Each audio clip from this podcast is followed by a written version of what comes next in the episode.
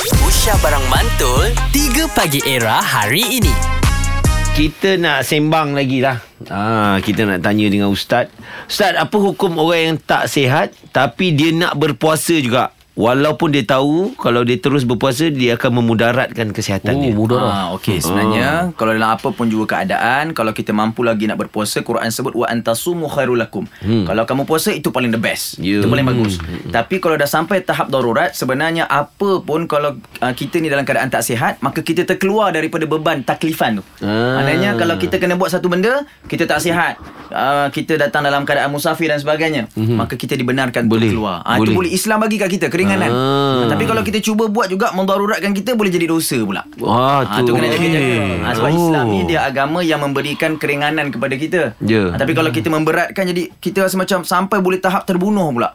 Ah, tak boleh jadi orang lah. Tengok, eh kenapa ni sebab puasa? Ah, tak boleh. Jadi dia jadi benda fitnah tak baik pula pada Betul ibadah. Islam dia bagi keringanan Tapi jangan ambil ringan Jangan ambil semua ringan benda. lah, jangan ambil ringan. Betul betul betul Tapi betul. Hmm. saya suka soalan Nabil Ustaz. Mungkin saya nak mencelah sikit Ustaz. Nak tambah.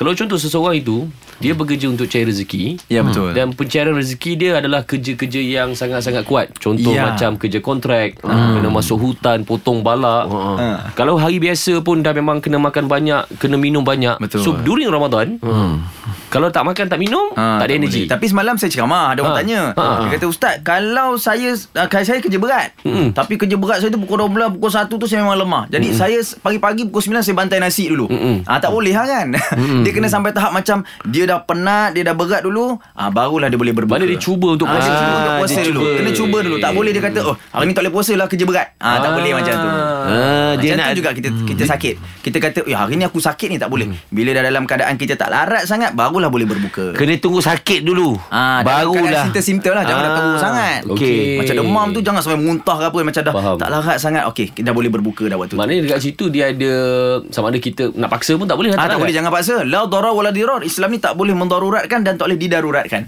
Ah tak boleh Orang buat jahat kat kita tak boleh Kita mem- ah, memberi kesakitan pada diri kita pun tak boleh ah, Itu hukum dalam agama Hukum agama dia, dia, dia nampak kita kena buat Ha-ha. Tapi dia tak paksa kita untuk buat Tapi kalau macam saya ni dalam keadaan Oh, jadi yang teruk, dalam jadi teruk, jadi dah, teruk dah, dia. dah lembik Ustaz. ustaz. Buat Macam mana teruk, ustaz? buat teruk. Adakah saya kena darurat sekarang? Tak lembik tu tengoklah Kerja yang macam mana Oh, Ah, dalam kerja keadaan- dengan dia orang ni memang susah.